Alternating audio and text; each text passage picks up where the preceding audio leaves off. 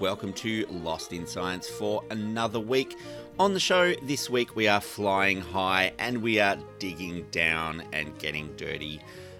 Chris is talking to Crystal Costoglou, who is a Deakin University researcher doing her PhD into the wonderful world of ornithology, and they will be chatting about lapwings, who are an Australian family of birds who have some very interesting behaviour.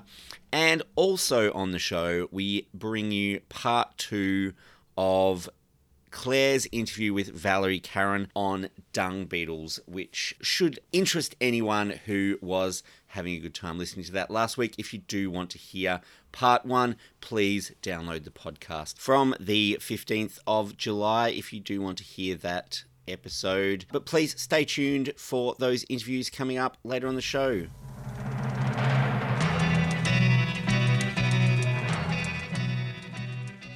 Yes, you are listening to Lost in Science. I have with me on the line Crystal Costoglou, who is a researcher from Deakin University and PhD candidate. Thank you for joining us, Crystal. Thank you for having me, Chris. I'm excited to talk to you today. Yeah, well, I'm really excited to find out about your research. Where can people find marsh lapwings around the country? Lapwings are our resident Australian shorebird species, and they can occur all around Australia. However, there are two subspecies, so there's a northern species and then a southern subspecies. Large population of lapwings on Phillip Island in Victoria. If you're ever down there, you will definitely see an adult lapwing. Look, like a lot of people, I'm sure, I have seen some lapwings around my area. I live in Brunswick in Melbourne. And you see what I assume is a breeding pair. There's these two adult birds that hang out close to each other. They seem to walk around kind of in sync almost, keeping an eye on each other and on anyone else who's around. Can you tell me a bit about their breeding behaviour? What do they actually do? I love your description of them because they definitely do kind of do everything in sync. So essentially, lapwings generally breed over, well, the southern subspecies generally breed over winter and early spring, so throughout June through to as late as October. Now, as you said, they can be quite an urban bird, even though they are a shorebird. They definitely occur inland a bit more, as long as there's like large open parklands or a body of water nearby. They will generally occupy that area. Now, lapwings generally lay around 3 to 4 eggs within a nest. Now, their nests consist of a shallow scrape, which is generally on the ground, but sometimes they do occur on flat roofs, and they usually line these nests with grass or dried leaf litter.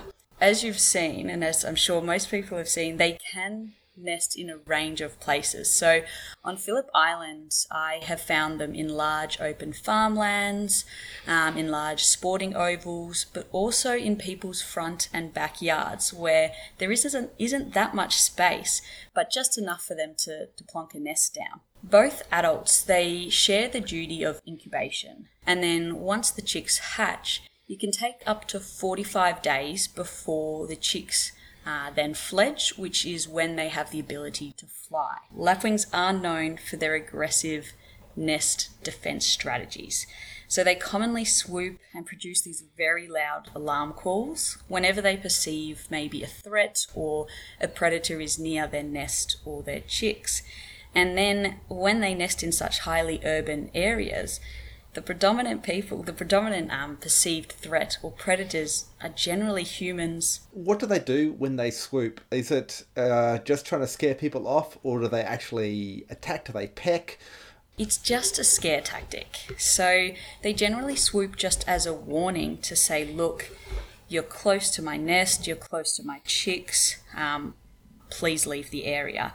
Now, it's different between different individuals. They kind of have a bit of a personality, and this is generally based on either, their previous experience or where they've chosen to nest in the past, what kind of predators they generally face. Is it always humans, or is it mostly just different birds, or if it's like foxes or cats? They also have on the edge of their wings, which is kind of like their elbow, they have these short spurs. And so they appear when they're in kind of like a defensive behavior, and they don't use those most of the time. But if you are really posing yourself as a threat, sometimes they can nick you with those. But it's very rare, because it then means that they have to get quite close to whoever they're swooping, and then it runs a large risk for themselves to get injured. And obviously they do not want that, because they're just trying to protect their nests so that they can continue to provide care for their eggs and their chicks. Okay, so it's this kind of defense behavior. This is the kind of thing that you were looking at in your research, is it? Yes, definitely. It was definitely one part of my research. So I was looking at exploring the functions and possible costs of embryonic vocalizations. Now, these are the calls that chicks produce when they are still within the egg. And for the two species that I looked at, which were the mast lapwing and then another smaller resident shorebird, the red-capped plover. And for both of these species, these calls can occur up to about a week before hatching. And these calls generally sound like just a slightly fainter chick call. So they're not just little squeaks and things like that. They are a well-developed call. Now, there really isn't much known about this topic, and I was the first to examine these calls for my two species and to document them, but as well looking at these calls in a field setting, so not within a laboratory. And how did you do that? Did you like put little microphones on the eggs, or what did you do? So I created a soundproof box, so a portable soundproof box that I took with me when I went out into the field. And so I'd have to spend many hours locating nests. And then we can also estimate the age of eggs using a flotation method, which is essentially kind of like how you test if an egg is good or bad, like a normal chicken egg, if it's good or bad. You do that and you look at the float, and you can kind of tell how old the egg is and how far into incubation it may be. And so I generally approach these nests towards the end of incubation, when I know the chicks within the eggs are well developed. And so I would then place these eggs within the soundproof box with a high quality microphone and a digital recorder, and I would record any sound. Great. And so what do the calls do? Are they're telling the parents that there is danger nearby, or what is it for? Okay, so these calls, there's obviously, I'm not exactly sure, because this is kind of a novel topic, and there's not much work out there that looks at the functions of these calls. Within my research, I've kind of developed a few hypotheses. They may act as a type of communication with the parent, a signal of imminent hatching. They might allow this kind of bond to occur between the incubating adults and their chicks that are about to hatch. But it might also reinforce the adult's investment in their offspring, and also communicate perhaps the thermal stress of the embryo. And they may say that essentially they're calling to describe that perhaps they're too cold and too hot, and that they need either incubation or parental care.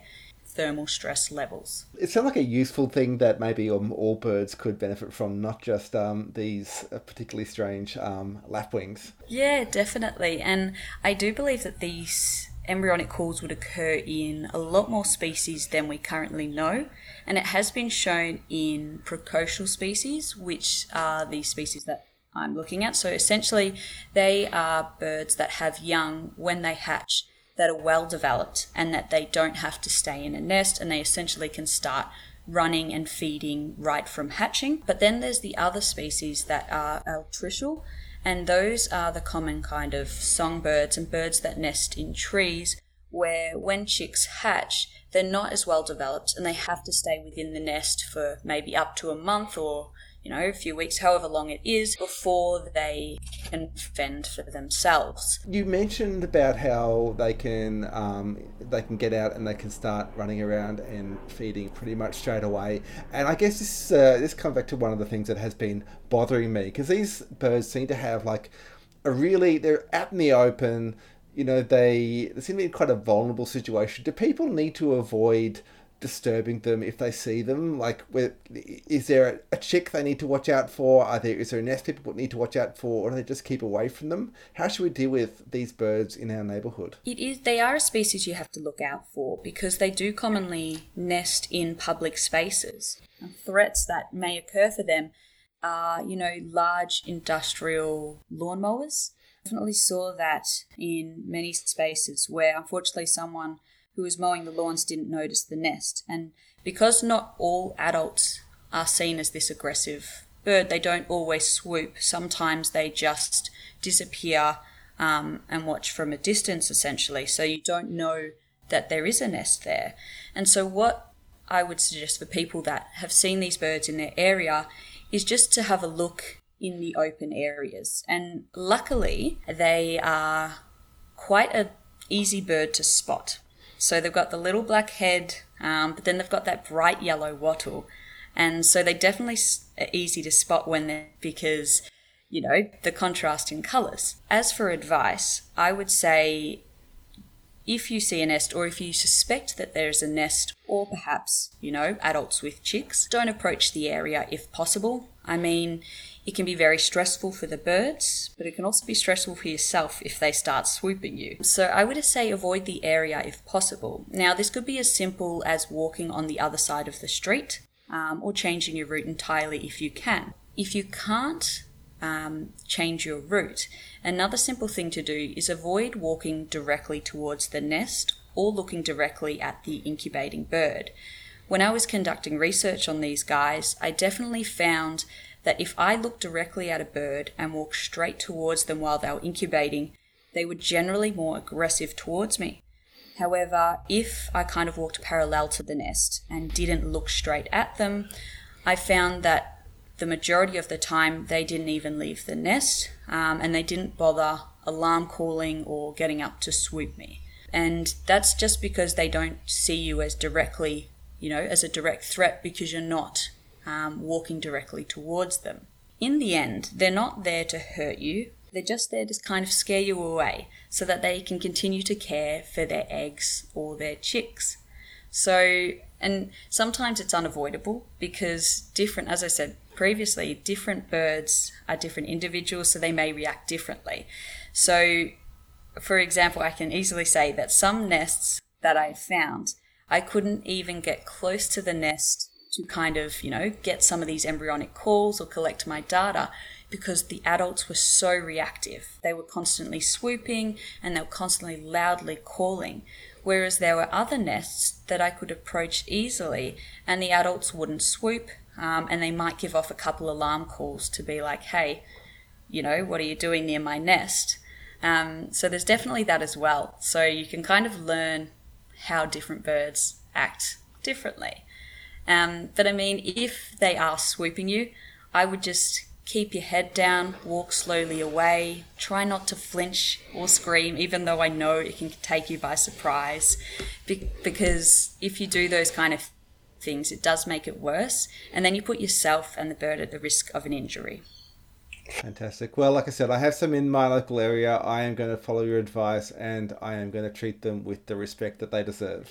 Perfect. Thank you. Well, look, thank you so much for talking to me, Crystal, about some birds that, look, I guess are quite common, but people may not know that much about them. Yeah, and best of luck with your PhD thesis. Thank you so much, and it was great talking to you. Fantastic. That was Crystal Costoglou from Deakin University.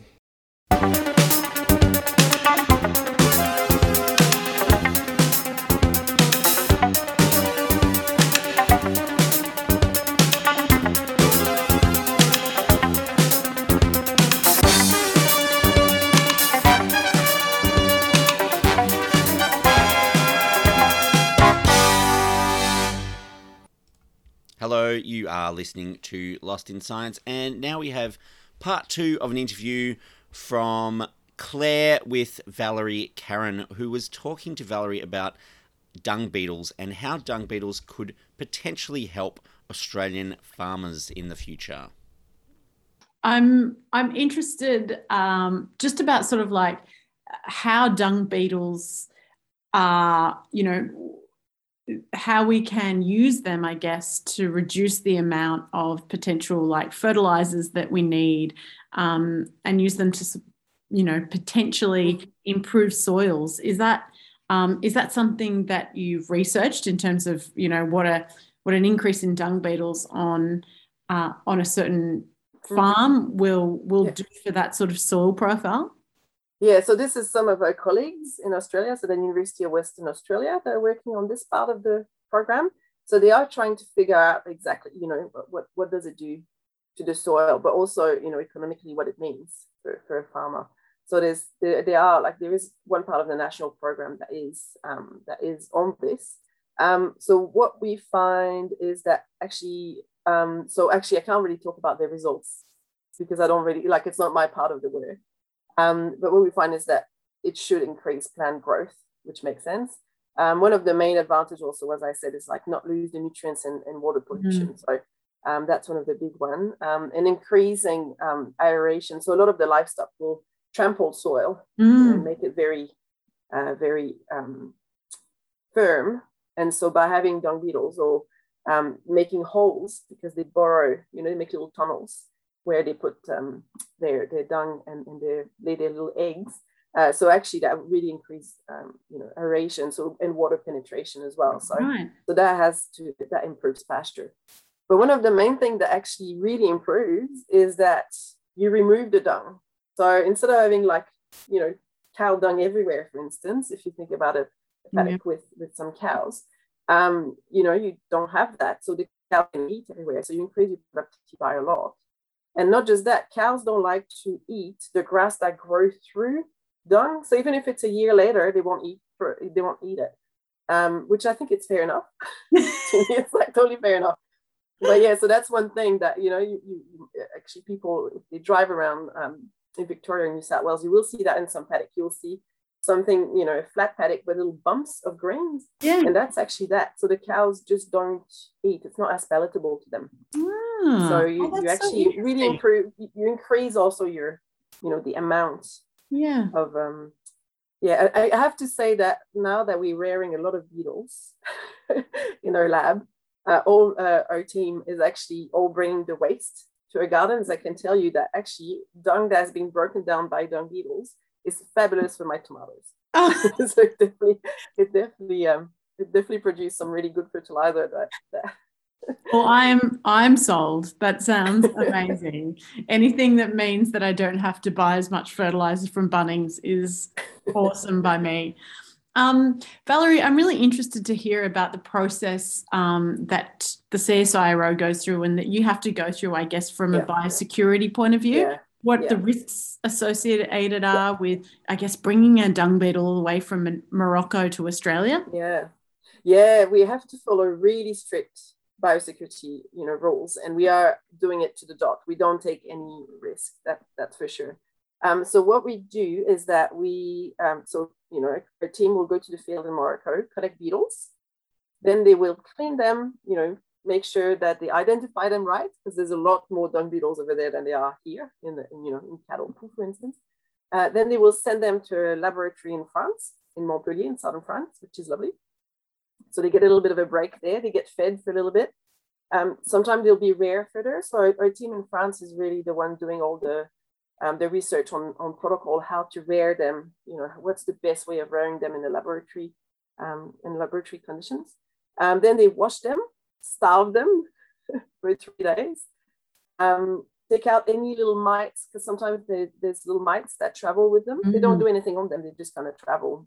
They're called phoretic mites. So remove everything. So they're very, very clean by the time they sent.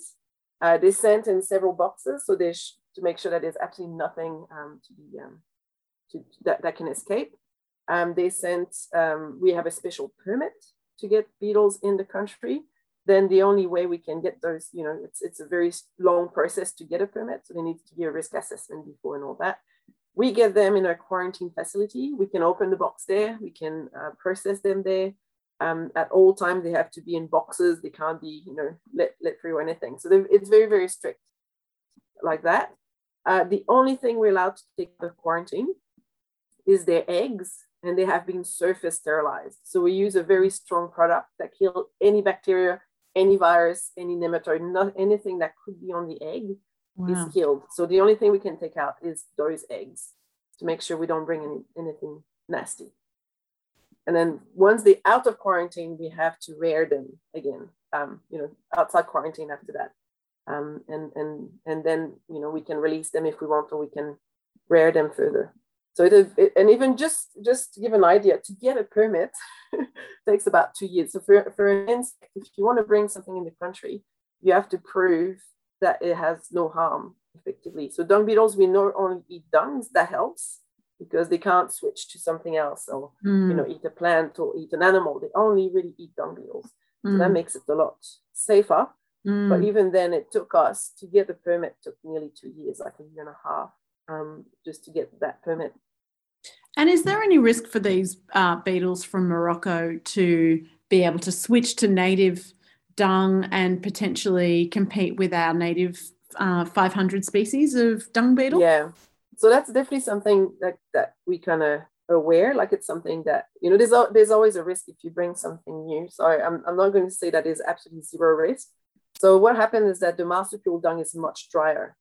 So it's much, our marsupials don't drink a lot of water and they're used to very dry vegetation.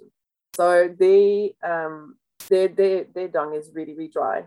So that's one of the main difference compared to cattle dung that is very sloppy. That's a totally different thing. Would dung beetles be attracted, let's say, to kangaroo dung if there's nothing else? Potentially. Could they actually breed on them? We don't really know, but so far, we have 23 species that have been introduced. There's no direct negative impact that we found. So that's the good thing about dung beetles. Most native species don't like cattle dung, for instance. So that's another thing, they don't like it. And also, cattles, and they much prefer open areas. So all the dung beetles that we have sourced, even with this, in the last 50, 60 years, prefer like open area, while most native species prefer shaded area or where marsupials are more abundant. So we don't expect any negative impact. We haven't seen any yet, but it is possible that it can be attracted to, say, kangaroo dung or something like that, but we don't expect it to do it. So at the moment, we've got 2 tunnelers that we've introduced. So they're the ones that you have a dung at the surface, and then they'll make little tunnels straight under it, and then that's where they lay their the offspring. But the last species we actually collected that we just got in our quarantine, it's not out yet, it's just in quarantine, is a roller, and that's an interesting case because it does like sheep as well. So we will try it to see if it can use kangaroo dung, but my guess is that it won't be able to use it. So it will be interesting to see.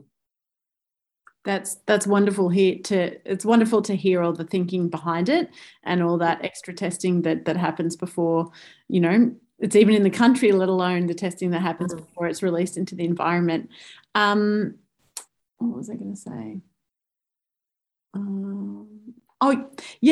So what are you looking forward to, and what is the next, big research or big part of this research with the CSIRO? So where we are really interested is we'd like to improve the importation, process, because it is quite a difficult thing to do. So, there's 45 species that were introduced, 23 established. It's like not a great outcome, really. 1 out of 2. It's not. It would be nice if we could improve it. So one thing that we're really interested in is the microbiome of the dung beetles. So like, humans or any organism, we have gut microbiome. What happened with dung beetles, because dung is such a bad food source, it's something that's been eaten and it's the leftover, right? So it's not very high quality. So what happened is that the female, when she lays her egg, she put it on a little special poop. She put on a little pedestal, it's called. So you've got a little chamber where the egg is found, and that egg is sitting on a little pedestal, and that's made of special poop that is the first thing the larva eats, and that's what inoculates the gut of the larva. And that means that if it's inoculated, it has what it's needed, all the microbes that it needs to help it digest food.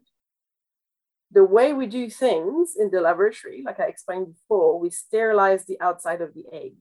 So that larva, when we take it out of quarantine, it's got nothing. So not surprisingly, they're not doing as well. So we're really looking, so one part of the research we're really interested in is to look at the gut microbiome, the role of the gut microbiome in dung beetles, and also how we can actually maybe use native species to inoculate the eggs when they come out. So that kind of look at our gut microbiome and to improve the introduction process. And it's a really fascinating area that can have a lot of implication as well. Valerie, that is fascinating. My head is swimming with all the possibilities of what, you know, the gut microbiome of a dung beetle could tell us and could help us in, you know, being able to manage our ecosystem. Thank you so much for coming on Lost in Science today and talking to us all about dung beetles and our native and our imported beetles. Yeah, and good luck for the next stage of the research. Thank you. And if you would like more information, there's a really good website for the national program. So it's www.dungbeetles.com.au. And then you can get all the information about the species in your area. It gives you information on how to identify them. It gives you information on the benefits of them. I highly recommend people to